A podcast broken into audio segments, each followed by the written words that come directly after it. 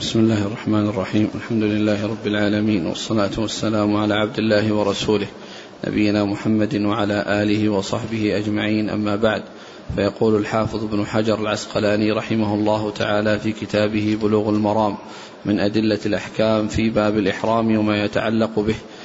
قال وعن أبي هريرة رضي الله عنه أنه قال لما فتح الله على رسوله مكة قام رسول الله صلى الله عليه وسلم في الناس فحمد الله وأثنى عليه ثم قال إن الله حبس عن مكة الفيل وسلط عليها رسوله والمؤمنين وإنها لم تحل لأحد كان قبلي وإنما أحلت لي ساعة من نهار وإنها لن تحل لأحد بعدي فلا ينفر صيدها ولا يختلى شوكها ولا تحل ساقطتها إلا لمنشد.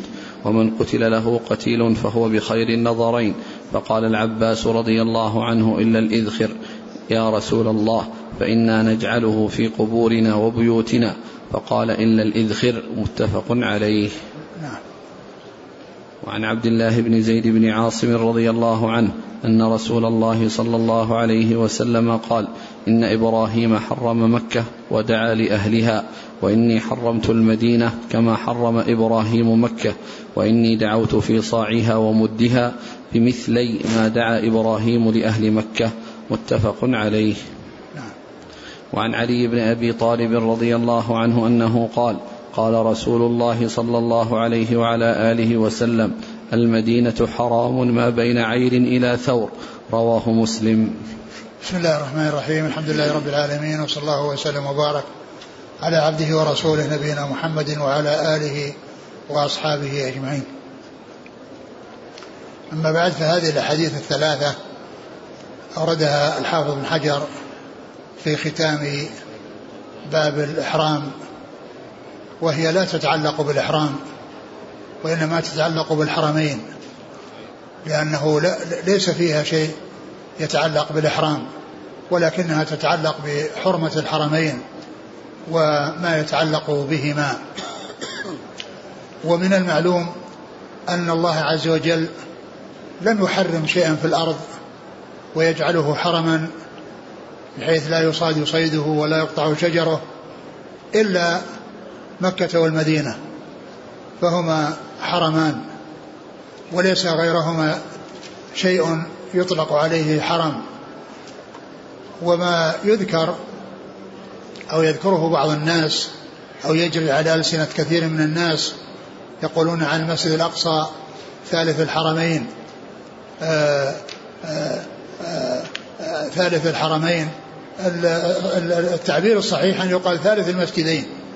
يعني ثالث المسجدين المشرفين فإن المساجد المشرفة ثلاثة والتي لا تشد الرحال إلا إليها كما جاء في الحديث عن النبي صلى الله عليه وسلم قال لا تشد الرحال إلا إلى ثلاث مساجد المسجد الحرام ومسجدي هذا والمسجد الأقصى.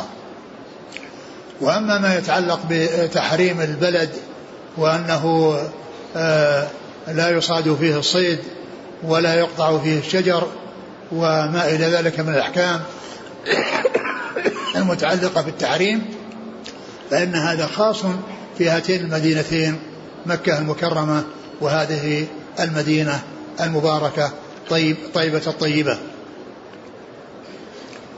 و والحديث الأول يتعلق بحرم مكة والحديث الثاني يتعلق بحرم المدينة ومكة مكة والمدينة والثالث يتعلق بحرم المدينة.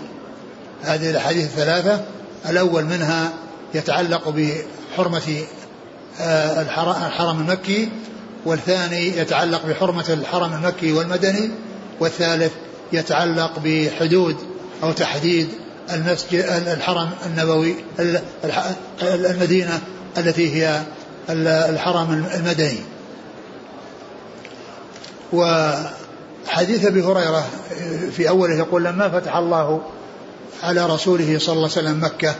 يعني وذلك يعني الفتح الذي حصل لمكة في السنة الثامنة من الهجرة وكان ذلك في رمضان حيث فتح الله عز وجل لرسوله صلى الله عليه وسلم مكة.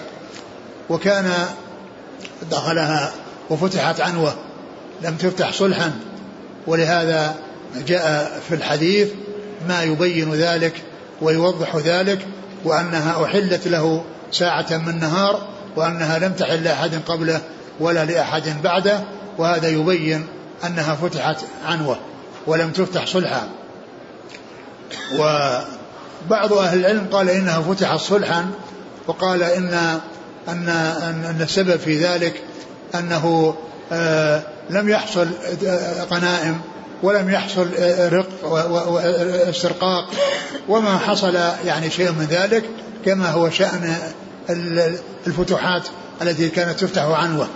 والرسول عليه الصلاة والسلام لم يعامل أهل مكة لما فتح عنوة كما تعامل به البلاد الأخرى لأن هذا لأن هذا حرم وأهله أهل الحرم وهم أقرباؤه وكان عفى عنهم وقال أنتم أنتم طلقاء ف فكان آه، آه، يعني لا يدل ذلك على أن هذا الذي حصل أو الذي لم يحصل منه أنه آه، أن غنم واسترق وسبى أن هذا يدل على أنه فتح الصلح وإنما فتحت عنه ولكن عملت مكة معاملة خاصة لا تعامل بها البلاد الأخرى لأنه لأنها لأنها حرم وهي بلده وأهله وقاربه. و فالرسول عليه الصلاة والسلام عفى عنهم وقال اذهبوا فأنتم الطلقاء فليس فلا استرقاق ولا ولا سبي ولا غنائم ولا شيء من ذلك. قال لما فتح الله على رسوله مكة يعني حمد الله وأثنى عليه. وجاء في بعض الأحاديث أن ذلك في الغد من يوم الفتح أن أن أن الخطبة كانت في يوم الغد من الفتح ليس في اليوم الذي دخل فيه مكة صلى الله عليه وسلم وإنما هو في اليوم الثاني كما جاء ذلك في بعض الروايات أنه عليه الصلاة والسلام خطب الناس وقال إن الله حرم مكة يوم خلق السماوات والأرض وأنها لم تحل لأحد قبلي ولن تحل لأحد بعدي وقد عادت حرمتها اليوم كما كانت بالأمس. يعني ومعنى ذلك أن أن الحرمة مستمرة ولم آه، تحصل لأحد من قبله بأن آه، تحل له ويحل له القتال فيها وإنما حل له صلى الله عليه وسلم ولم يحل للأنبياء السابقين والأمم السابقة وإنما هو خاص به صلى الله عليه وسلم. وبعد ذلك يستمر تستمر حرمتها على ما هي عليه وعلى تحريم القتال قتال أهلها وأن ذلك إنما كما كان في الماضي فإنه يستمر ذلك في المستقبل. حمد الله وأثنى عليه وهذا شأنه وعادته صلى الله عليه وسلم أنه إذا خطب يبدأ بحمد الله والثناء عليه.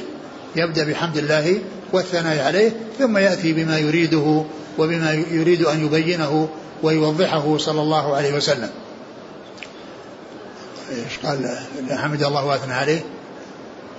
ثم قال إن الله حبس عن مكة الفيل وسلط عليها رسوله والمؤمنين. إن الله حبس عن مكة الفيل وسلط عليها رسوله والمؤمنين. فأيضا قوله وسلط عليها رسوله والمؤمنين هذا يدل على أنها عنوة. سلط عليها رسوله والمؤمنين. وذكر آه أن مجيء آه، آه، الحبشة وملك الحبشة وإرساله الفيل وذلك للظلم وهدم الكعبة والإفساد في الحرم فالله عز وجل حبس الفيل وأرسل عليهم طرا أبابيل كما جاء ذلك مبينا في الكتاب العزيز.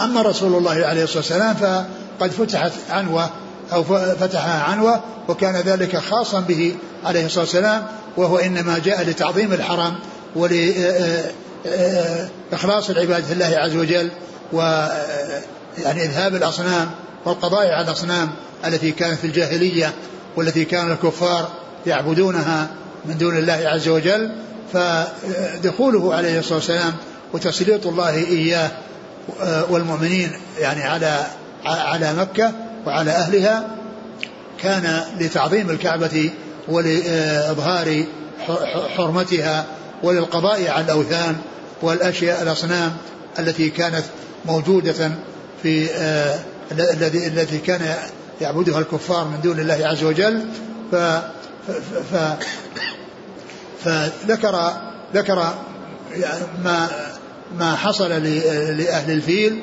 وأن الله حبسهم وسلط عليهم طير الأبابيل التي ترميهم بحجارة من سجيل. وأما رسول الله عليه الصلاة والسلام فقد جاء لإدخالها في الإسلام وأنها تكون بلدا مسلما بدل ما كانت بلدا يحكمه الكفار ويتحكم فيه الكفار ف فكان عليه الصلاة والسلام آه، مجيئه لها آه، لتعظيمها ولعبادة الله عز وجل فيها ولإخلاص العبادة وقطع آه، دابر الأوثان والمنع من عبادة غيره سبحانه وتعالى وإنما يعبد الله وحده لا شريك له. إن الله حبس عن مكة الفيل وسلط عليها رسوله والمؤمنين. نعم. وإنها لم تحل لأحد كان قبلي. وإنها لم تحل لأحد كان قبلي. يعني الدهور الماضية والأزمان الماضية في أزمان الأنبياء عليهم الصلاة والسلام ما أحلت لأحد من الأنبياء وإنما أحلت له خاصة. أحلت له خاصة عليه الصلاة والسلام ولم تحل لغيره يعني يحل القتال. والمقصود بذلك أن, أن, أن أنه يدخلها مقاتلا. ولا يجوز لأحد أن يدخلها مقاتلا يعني بعده صلى الله عليه وسلم لأنها عادت حرمتها آه، آه، في ذلك اليوم الذي خطب به صلى الله عليه وسلم كما عادت حرمتها بالأمس. فلا, فلا يقاتل أهلها. ولكن إذا وجد القتال ممن فيها فإن من قاتل يقاتل. لأن الله عز وجل قال فإن قاتلوكم فاقتلوهم. فإن قاتلوكم فاقتلوهم. وهذا يدل على أن أنه لا يجوز أن يبدأ أهلها بقتال لكن إذا وجد القتال ممن فيها فإنه يقاتل من قاتل كما جاء ذلك في في القرآن الكريم. إن الله إيش؟ وإنها لم تحل لأحد كان قبلي نعم. وإنما أحلت لي ساعة من نهار وإنما أحلت لي ساعة من النهار وهو اليوم الذي دخلها. صلى الله عليه وسلم. نعم. وإنها لن تحل لأحد بعدي. يعني كما كان في الماضي كذلك يكون في المستقبل. وإنما خص عليه الصلاة والسلام بهذه الخصيصة وهي حلها له في ذلك اليوم الذي دخل فيه مكة. صلوات الله وسلامه وبركاته عليه. نعم. فلا ينفر صيدها. فلا ينفر صيدها. يعني أنها حرم آمن. يعني الذين الذين في فيها يأمنون. وحتى الصيد يأمن. وحتى الصيد يأمن فيها. وإذا دخلها يكون آمنا. لا يجوز لأحد أن ينفره. فضلا أن يقتله أو يمسكه. بل إذا وجده في ظل فإنه لا يأتي إليه وينفره عن الظل. ولكنه إذا نفر من نفسه وإذا رأى من يمشي ونفر بنفسه هذا لم ينفر هو الذي نفر. أما أن يؤتى أو يرمى بشيء أو يعني يحرك أو يشار إليه بإشارة يعني تزعجه وتنفره فإن ذلك لا يجوز. لأن من دخله كان آمنا. فالصيد إذا دخل الحرم يكون آمنا. قال لا ينفر صيدها. ولا يقطع. ولا يختلى شوكها. ولا يختلى شوكها يعني يختلى يعني يقطع. يعني حتى الشجر الذي فيه شوك فإنه لا فإنه لا يقطع وإنما يترك. وهذا فيما إذا كان آه، مما أنبته الله عز وجل.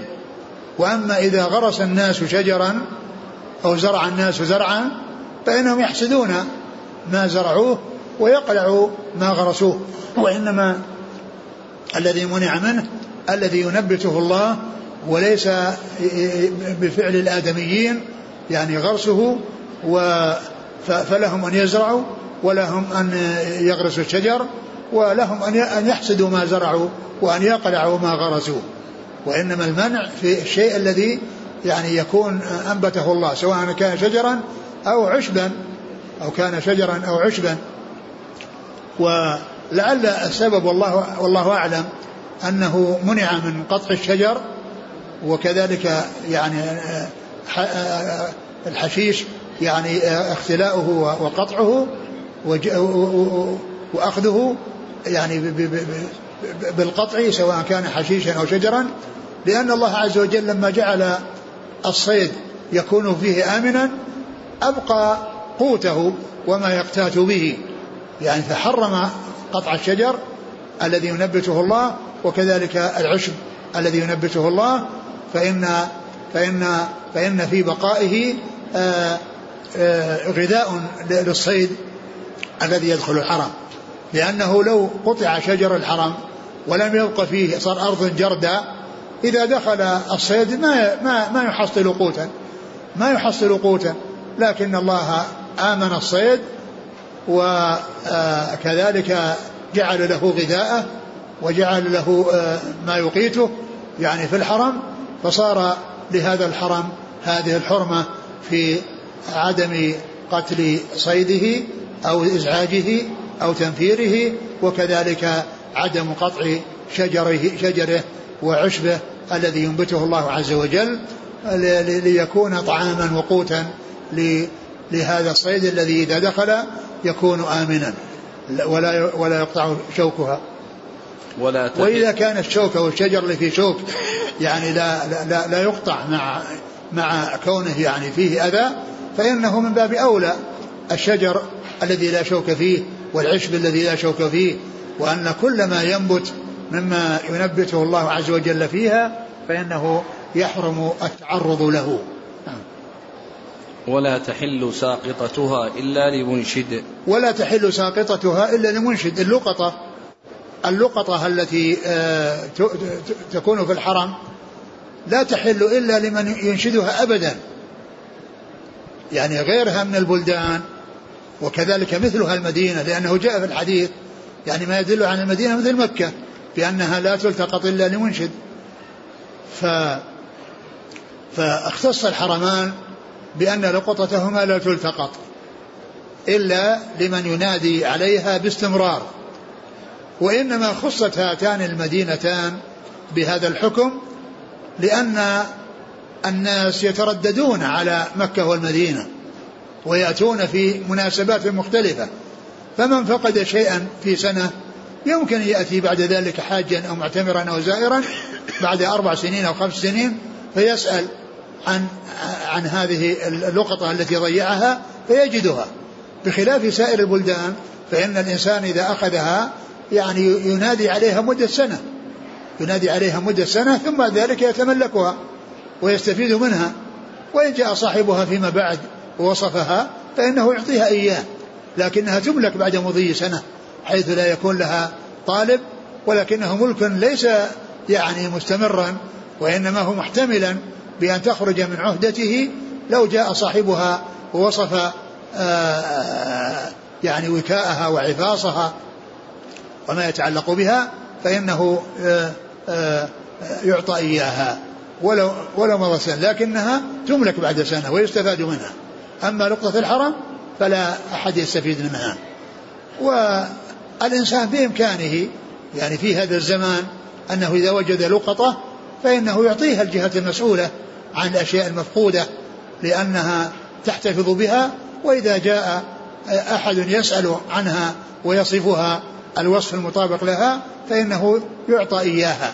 فإنه يعطى إياها. إذا الحرمان آه، اختص يعني بهذا الذي هو آه، آه، عدم تملك اللقطة بعد سنة وإنما تنشد باستمرار أو تعطى للجهة التي تخصص من جهة الدولة لتلقي المفقودات وحفظها لتعطى صاحبها إذا جاء وصفها وكانت مطابقة للشيء الذي الذي هي عليه. وكذلك الشجر أيضا. يعني وكذلك الصيد لا يصاد في المدينة والشجر لا يقطع في المدينة وكذلك يعني اللقطة يعني لا لا تملك بعد سنة وإنما هذا من خصائص الحرمين. ولا تلتقط لقطة إلا لمنشد. ومن قتل له قتيل فهو بخير النظرين. ومن قتل له قتيل فهو بخير النظرين. يعني إذا إذا قتل لأحد قتيل يعني عمدا يعني قتل عمدا فولي القتيل بأحد الأمرين النظرين. يخير بين أن يأخذ الدية أو يقتص من القاتل فهو إما هذا وإما هذا. وهذا يعني ليس خاصا بالحرم ولكنه نص عليه في الحرم وما يتعلق بالحرم وغيره من باب أولى لأن القتل بحق لأن قتله بالحرم بحق قصاص لأنه حصل منه الجناية فيمكن إذا أراد أولياء القتيل أن يقتل القاتل أنه يقتص منه في الحرم وفي غير الحرم. ومن قتل له قتيل وهو بخير النظرين إما القتل وإما الدية. القتل يعني قصاصا لأنه قتل بحق. نعم. فقال العباس إلا الإذخر يا رسول الله. فقال العباس إلا الإذخر. يعني هذا الإذخر يرجع إلى الحشيش وإلى الشجر وإلى الذي يقطع والذي آه، بين عليه الصلاة والسلام حرمته. بين عليه الصلاة والسلام حرمته. فقال العباس إلا الإذخر يا رسول الله إلا الإذخر يعني يريد منه أن يستثني الإذخر وقال إنه لبيوتنا ولقبورنا.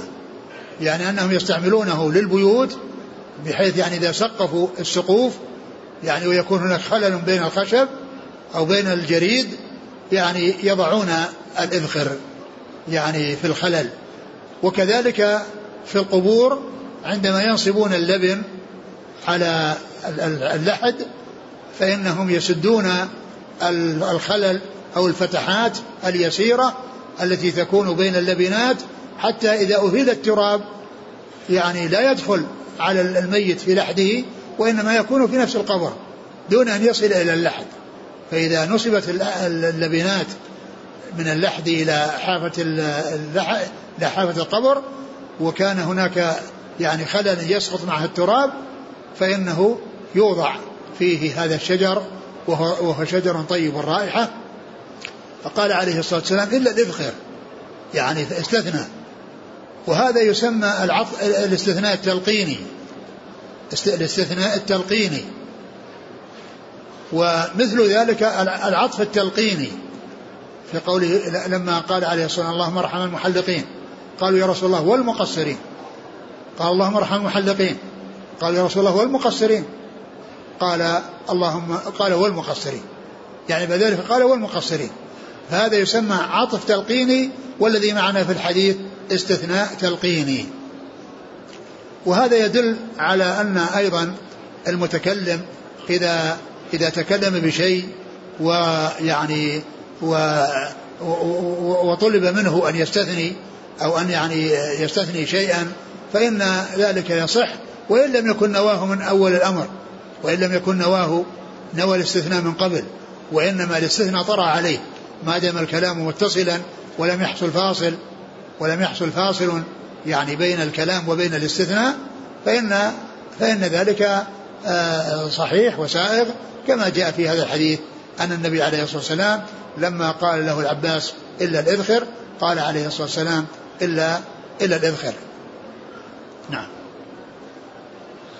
وعن عبد الله بن زيد أن النبي صلى الله عليه وسلم قال إن إبراهيم حرم مكة ودعا لأهلها وإني حرمت المدينة كما حرم إبراهيم مكة وإني دعوت في صاعها ومدها بمثلي ما دعا إبراهيم لأهل مكة. ثم ذكر هذا الحديث وهو يتعلق بحرمة الحرمين تحريم الحرمين مكة والمدينة.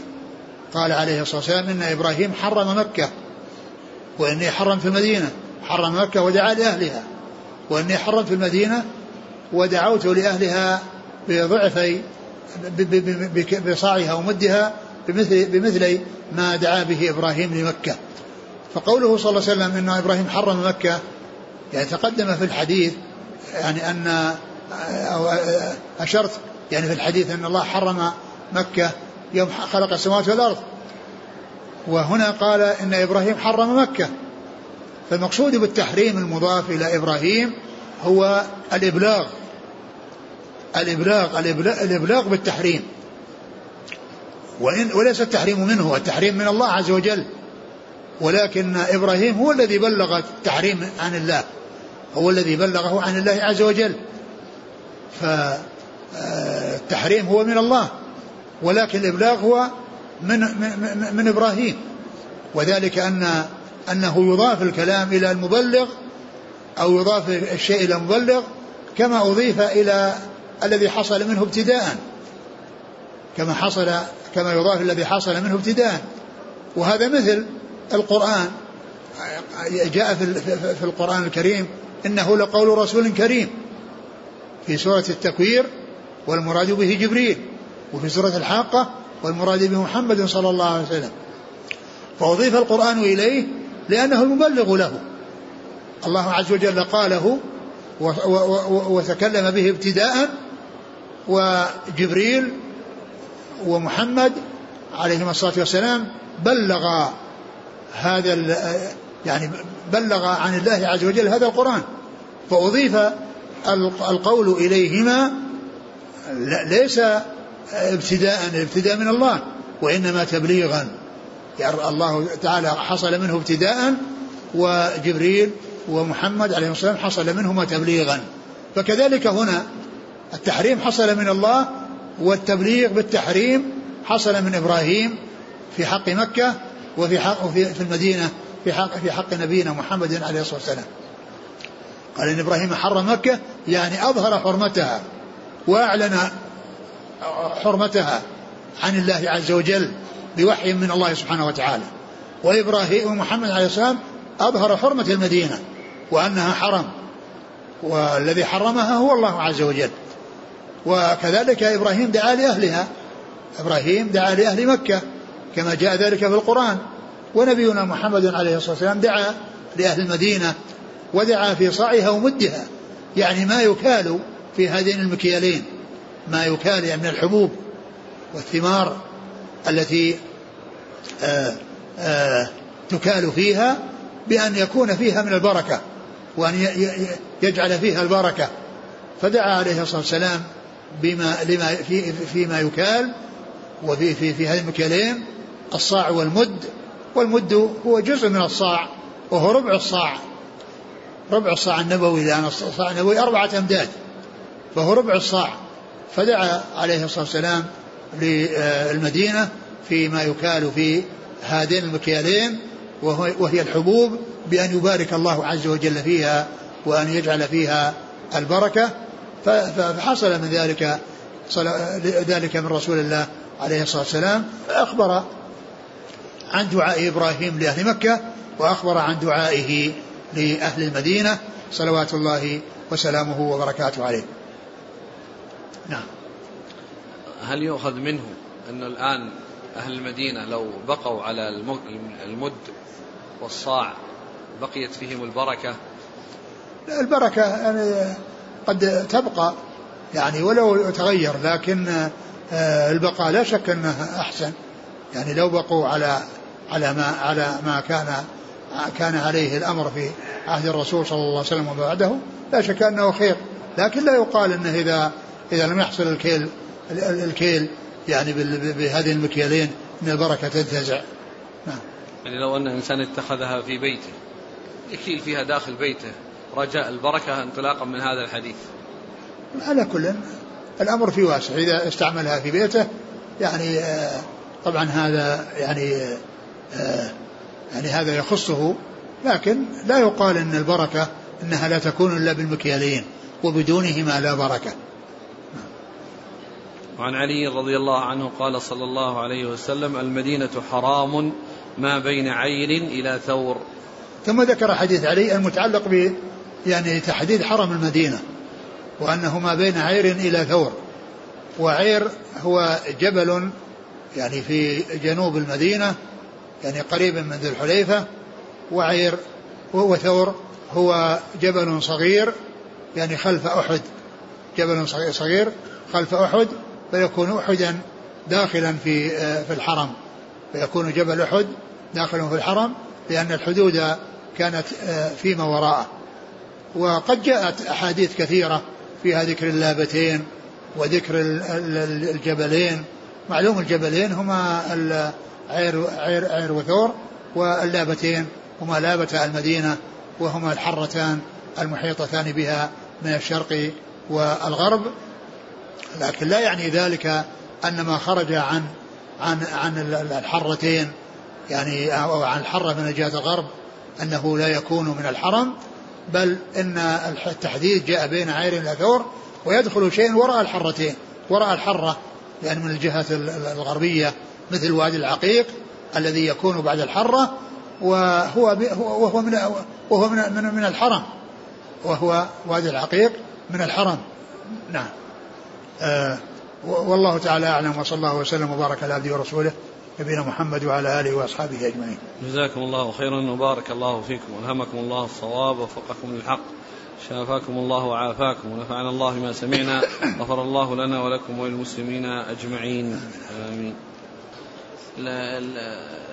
جاءت الأسئلة عن مقدار اللقطة يعني كل شيء ضائع الآن لا يجوز للإنسان أن يأخذه الشيء اليسير الشيء اليسير مثل السكين ومثل يعني الحبل صغير ومثل يعني نقود يعني قليلة يعني خمسة ريال خمسة ريال عشر ريال وما إلى ذلك هذه الأمر فيها سهل. للإنسان أن يلتقطها وإن تصدق بها عن صاحبها فحسن. كذلك جاء سؤال الآن في موسم الحج يعني خاصة في عرفة ومزدلفة بعد انصراف الحجاج يتركون أشياء كبعض السجادات بعض الشمسيات بعض الخيم الصغيرة. هل تؤخذ؟ ما أدري هل هم تركوها أو أنهم سيعودون إليها. تركوها ليعودوا إليها. لا ينبغي الإنسان أن يأخذ شيئا وأن يحتاط لدينه وأن الأشياء التي يعني لها قيمة ويعني ومعلوم أن الآن الحجاج يعني في الغالب ليسوا آه، هم الذين يأتون بالخيام وإنما يأتي بهم من يتعهد لإسكانهم وإيوائهم وهؤلاء يمكن أنهم يعني يريدون أن يرجعوا إليها وأن يأخذوها فالإنسان لا يتهاون في أخذ شيء وإن لا يتهاون في أخذ شيء قد يكون صاحبه وراءه وقد يكون صاحبه يعني يريد أن يرجع إليه. وإنما يستغني عن ذلك ولا يعرض نفسه لذلك.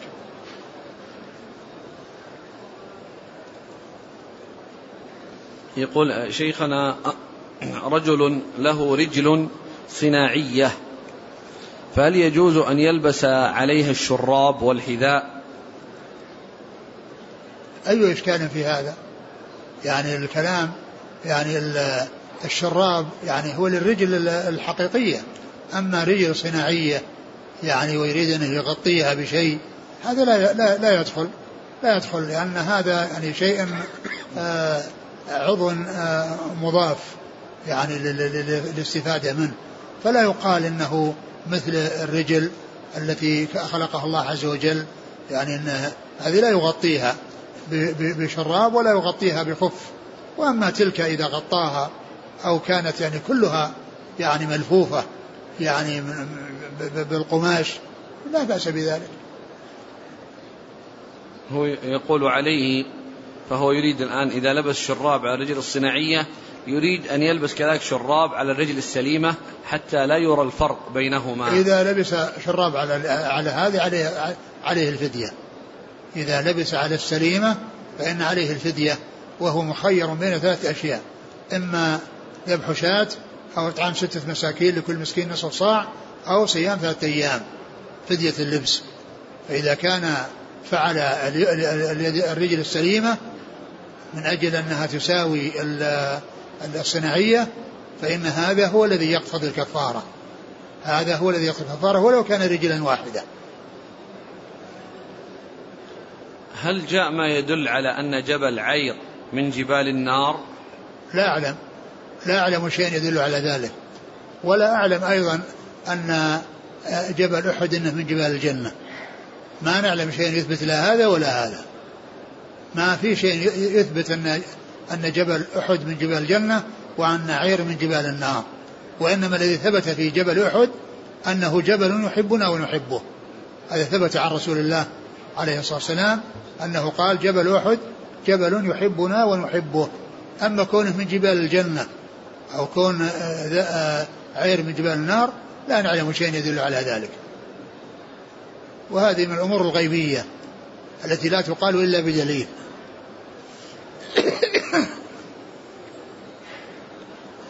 يقول آه، قرأت فتوى فيها أن من بقي عليه طواف الإفاضة وأراد أن يؤخره إلى طواف الوداع فإنه لا يلزمه أن يطوف طوافين بل يكتفي بطواف واحد.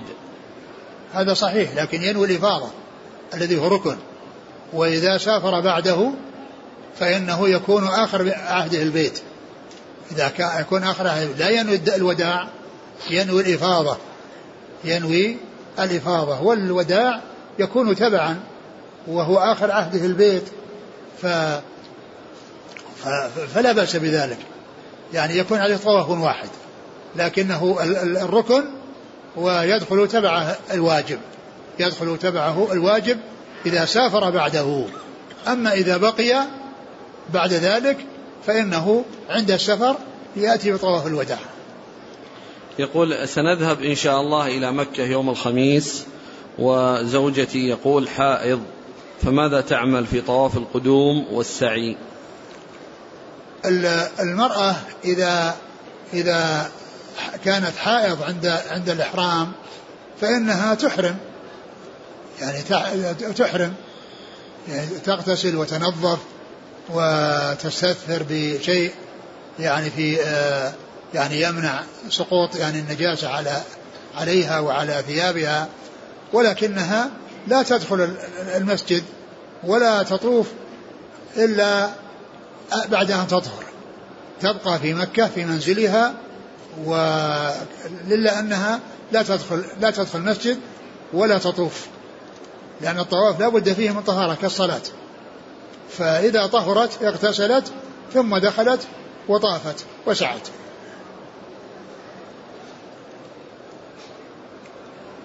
يقول أنا مقيم في المدينة لا أستطيع السفر إلى بلدي إلا بعد سنوات ووالدتي تريد أن تعتمر.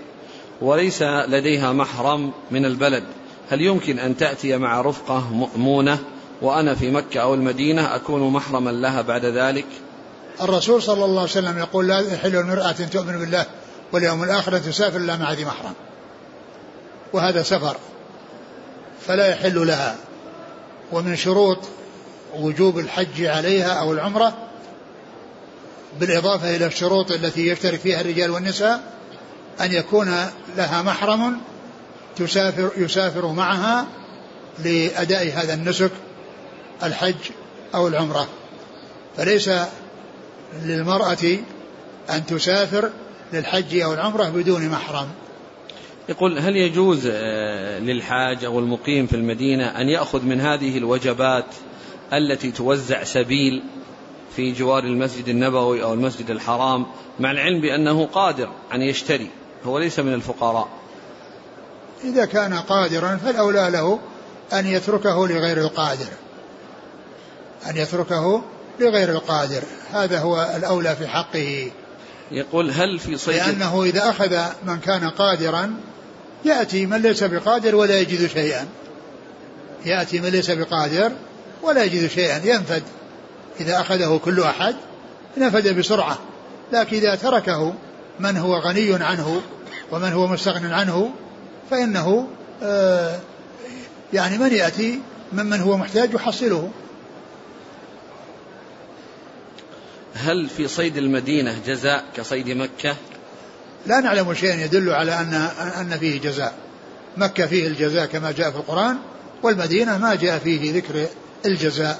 اللهم إلا ما جاء فيما يتعلق بالسلب يعني وأخذ سلبه وهو آلة الصيد التي تكون معه يعني يأخذها يعني تؤخذ عقوبة عقوبة يعني مالية عليه فهذا يعني يسوق يعني في حق يعني من له ولاية إذا عاقبه بمثل هذه العقوبة وإلا فإنه لا يجب فيه جزاء لا يجب فيه جزاء كما يجب في مكة لأن مكة الجزاء فيها جاء في القرآن.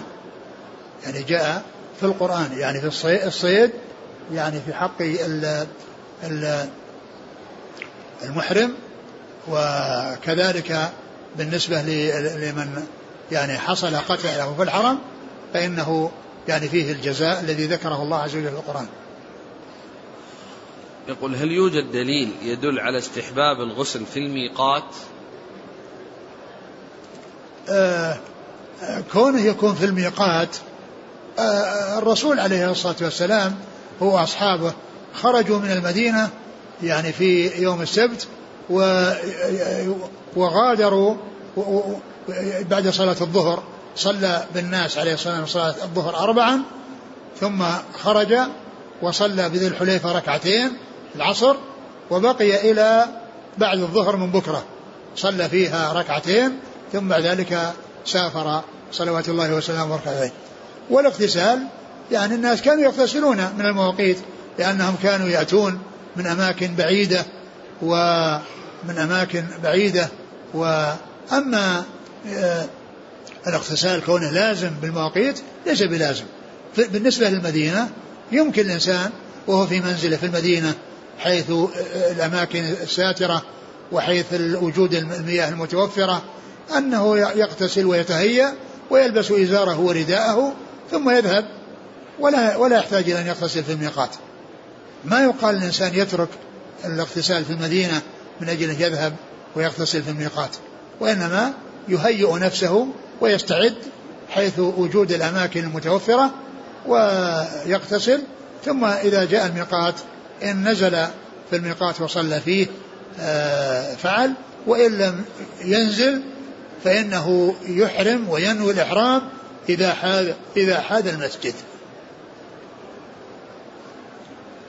يقول هل من شروط من آه، شرط من يحلق أو يقصر للمعتمر أو الحاج أن يكون معتمرا أو حاجا حتى يمكنه أن يحلق للحجاج والمعتمرين؟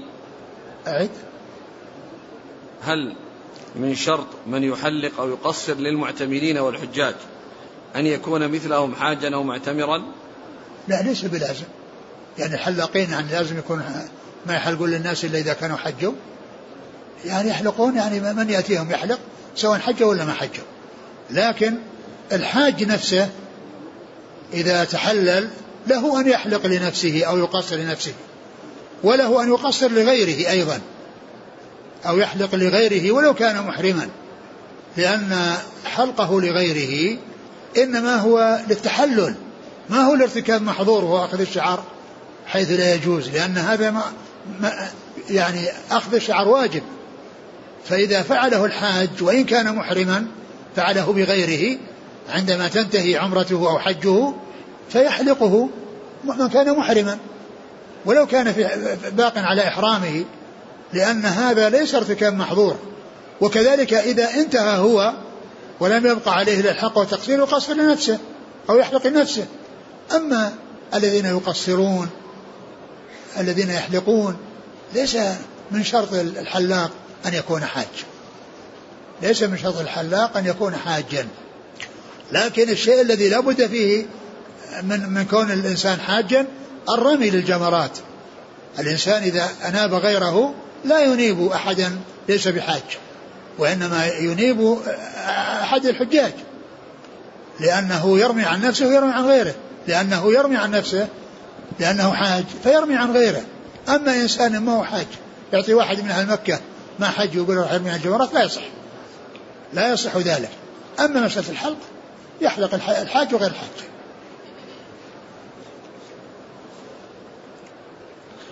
هذا يقول ما يملكه الإنسان من حيوانات كالعصافير والحمام. فلو طار هل له أن هل يجوز له أن يمسكه؟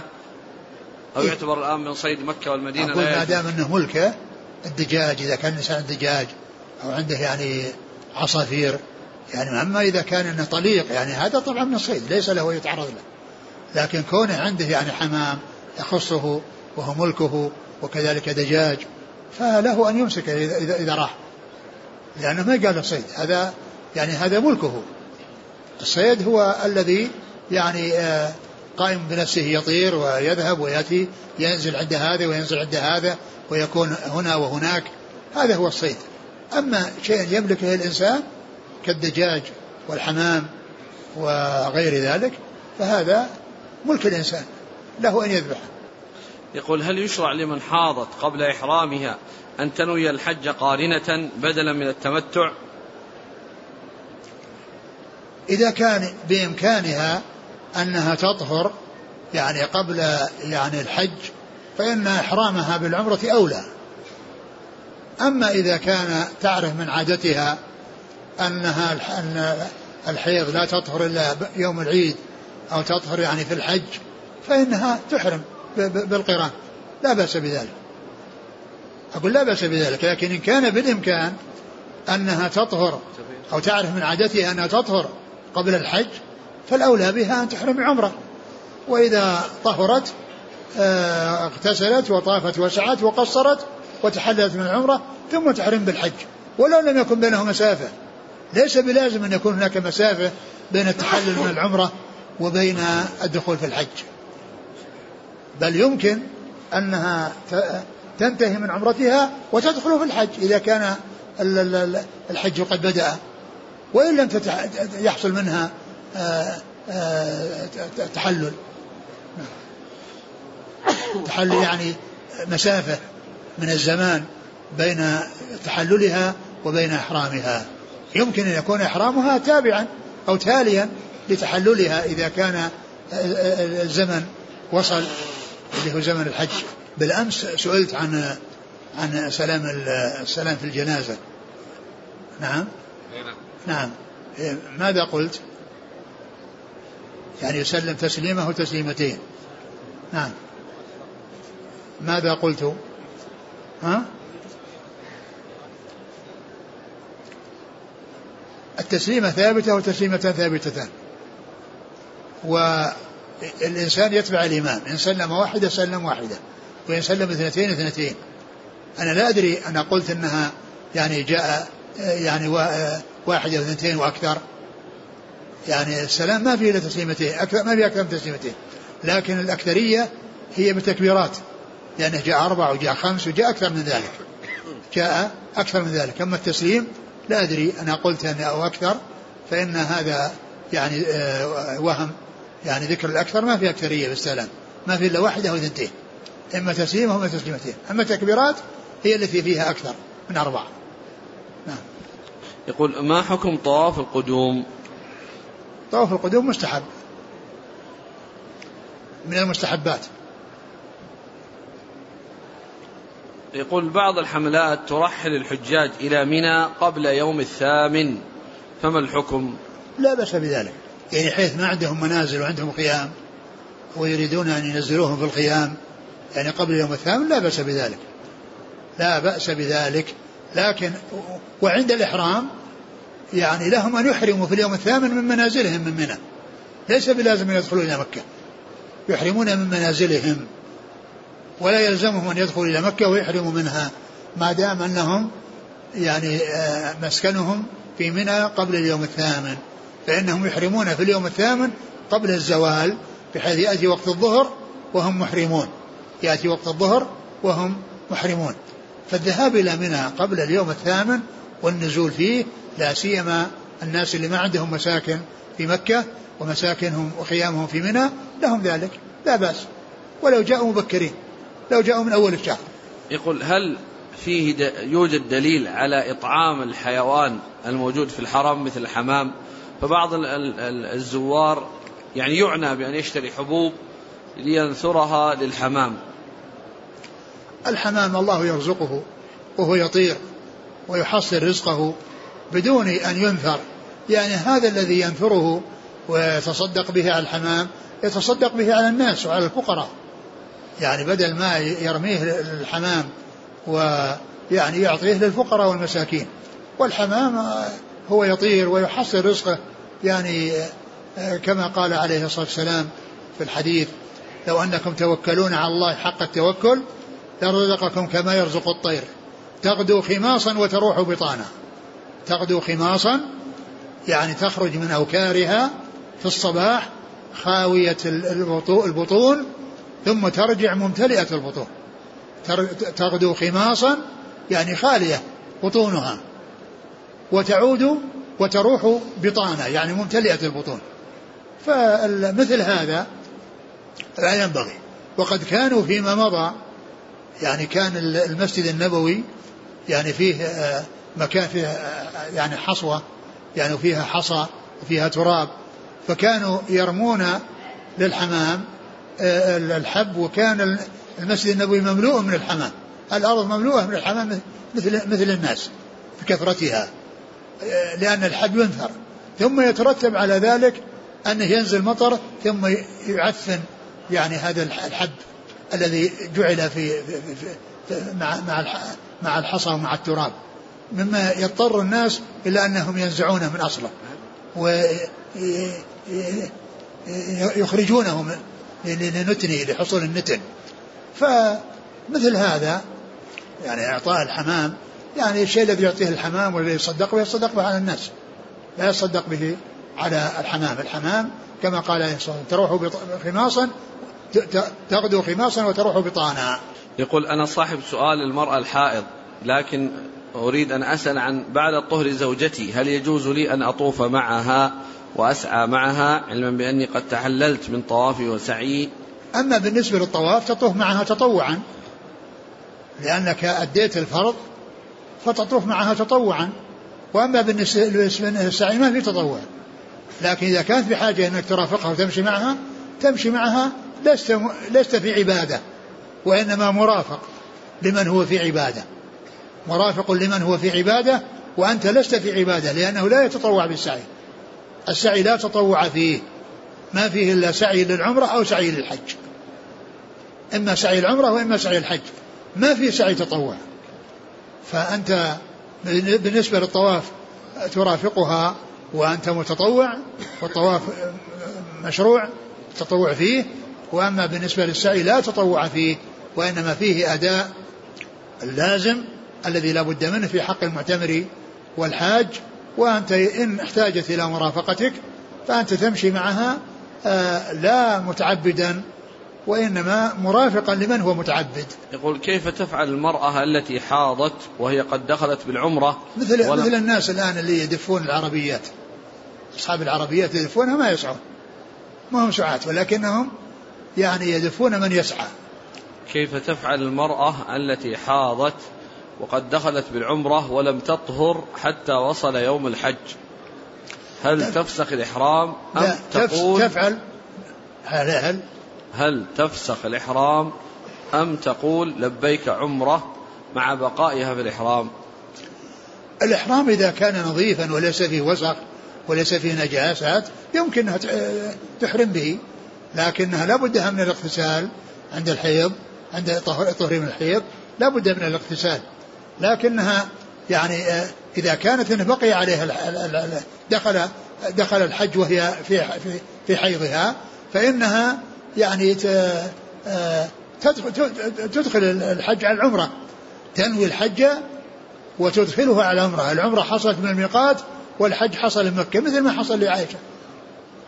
أمرها يعني أن تنقض شعرها وأن يعني آه، تحرم بالحج وتدخله على العمرة فتكون بذلك قارنة لأنه لم يحصل مجال لأداء العمرة آه، قبل الحج لأن الحج قد وصل.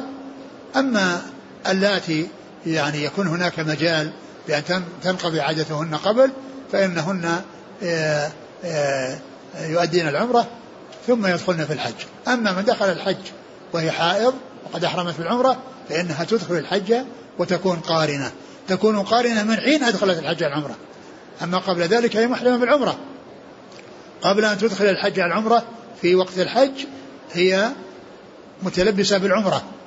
ولما دخلت أدخلت الحج عمرة صارت بذلك قارنة. عمرة من الميقات أضيف إليها بمكة أو بمنى حج.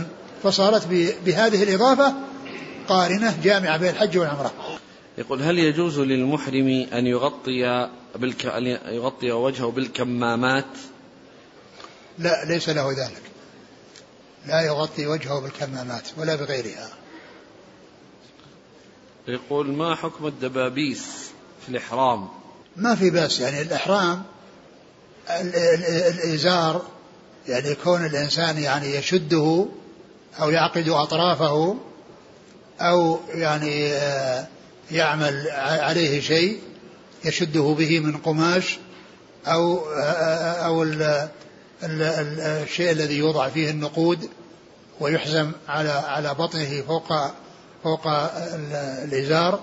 كل ذلك لا بأس به. ولو كان ولو كان ذلك الذي يكون فيه النقود مخيطا لأن المحذور آه، ليس في كون في خياطة لأن الخياطة لا تؤثر النعال فيها خياطة وتلبس.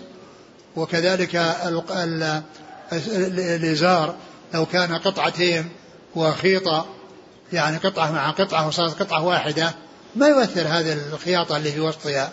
وإنما الذي يؤثر هو الخياطة المعتادة التي هي كون سراويل أو فنايل أو قمص.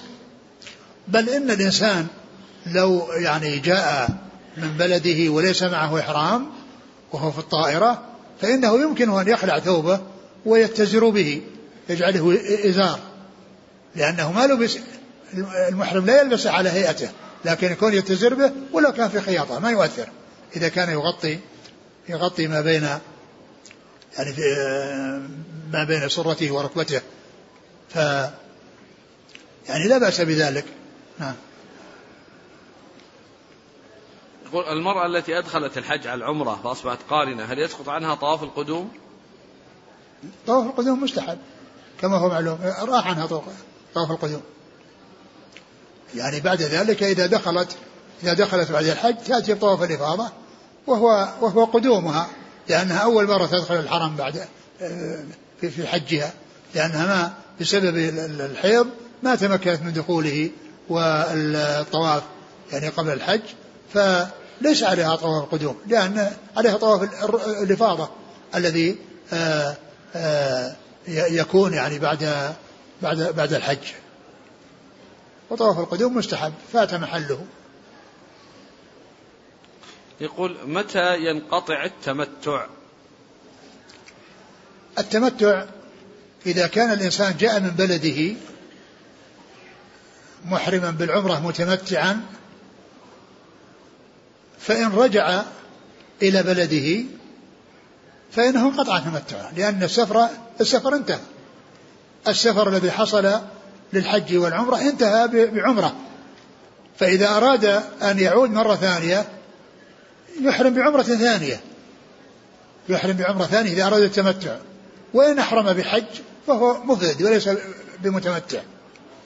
أما إذا جاء من بلده ودخل مكة وطاف وسعى وقصر ثم جاء للمدينة للزيارة ثم يعني بعد ذلك رجع فإنه لا يتجاوز الميقات إلا محرم فإن أحرم بعمرة ثانية فهو أولى لأن هذه العمرة المستحبة ليست عمرة التنعيم التي يتردد الإنسان بين الكعبة وبين التنعيم وإنما جاء من المواقيت فيكون عنده عمرتان وحج وليس عليه إلا هدي واحد. وإن أحرم بالحج من الميقات فهو يعتبر متمتع لأن العمرة عمرة التمتع هي الأولى. لكن كونه يأتي بعمرة ثانية من الميقات ويحرم باليوم الثامن من مكة بالحج فيكون عنده عمرتان وليس عمرتان وحج وليس عنده عليه إلا هدي واحد. هذا هذا هو الأولى. فإذا ينقطع برجوعه إلى بلده. وانتهاء السفر الذي بدأه بأنه برجوعه إلى بلده انتهى السفر. وأما إذا لم يرجع إلى بلده فهو مسافر سواء كان في مكة أو في المدينة. يقول أحسن الله إليكم الحصي الحصيات الحصى الذي يوزع بمزدلفة. هل يمكن للحاج أن يأخذ منه ليرمي به أو لابد أن يجمعه بنفسه؟ لا ليس بلازم أن يجمع بنفسه. إذا إذا جمعه له غيره أو أحد أعطاه إياه يأخذه. يأخذه ويرميه به. ليس بلازم أنه الرسول عليه والسلام ما لقط لنفسه لقط له ابن عباس. الرسول كان راكبا وأمر الفضل بن عباس أن ينزل. فنزل ولقط له سبع حصيات وأعطاها إياه. ليس بلازم كل إنسان يلتقط حصى. بل إذا لقطه له غيره أو وجده يوزع أو أنه يباع أيضا وشراه ما في بأس. يقول ما معنى التحصيب وأين يكون؟ التحصيب. نعم. التحصيب هو النزول بالمحصب والمحصب هو الأبطح. وقد كان عليه الصلاة والسلام لما قدم المدينة نزل بالمحصب هذا اللي هو الأبطح. وبعد رجوعه من الحج نزل بالأبطح. نزل بالأبطح. وهو يعني ليس من سنن الحج. وإنما الرسول صلى الله عليه وسلم آه، يعني آه، نزل فيه اتفاقا لأنه كان أسهل لدخوله ولخروجه عليه الصلاة والسلام. فليس يعني مستحب أو مشروع أن الإنسان يروح ينزل في المحصب أو في الأبطح وإنما ينزل في مكة في أي مكان مكة أو ينزل في منى. يقول قول صلى الله عليه وسلم جبل عن جبل أحد جبل يحبنا ونحبه. كيف تكون محبتنا لجبل أحد؟ لأن الرسول صلى الله عليه وسلم أخبر بذلك.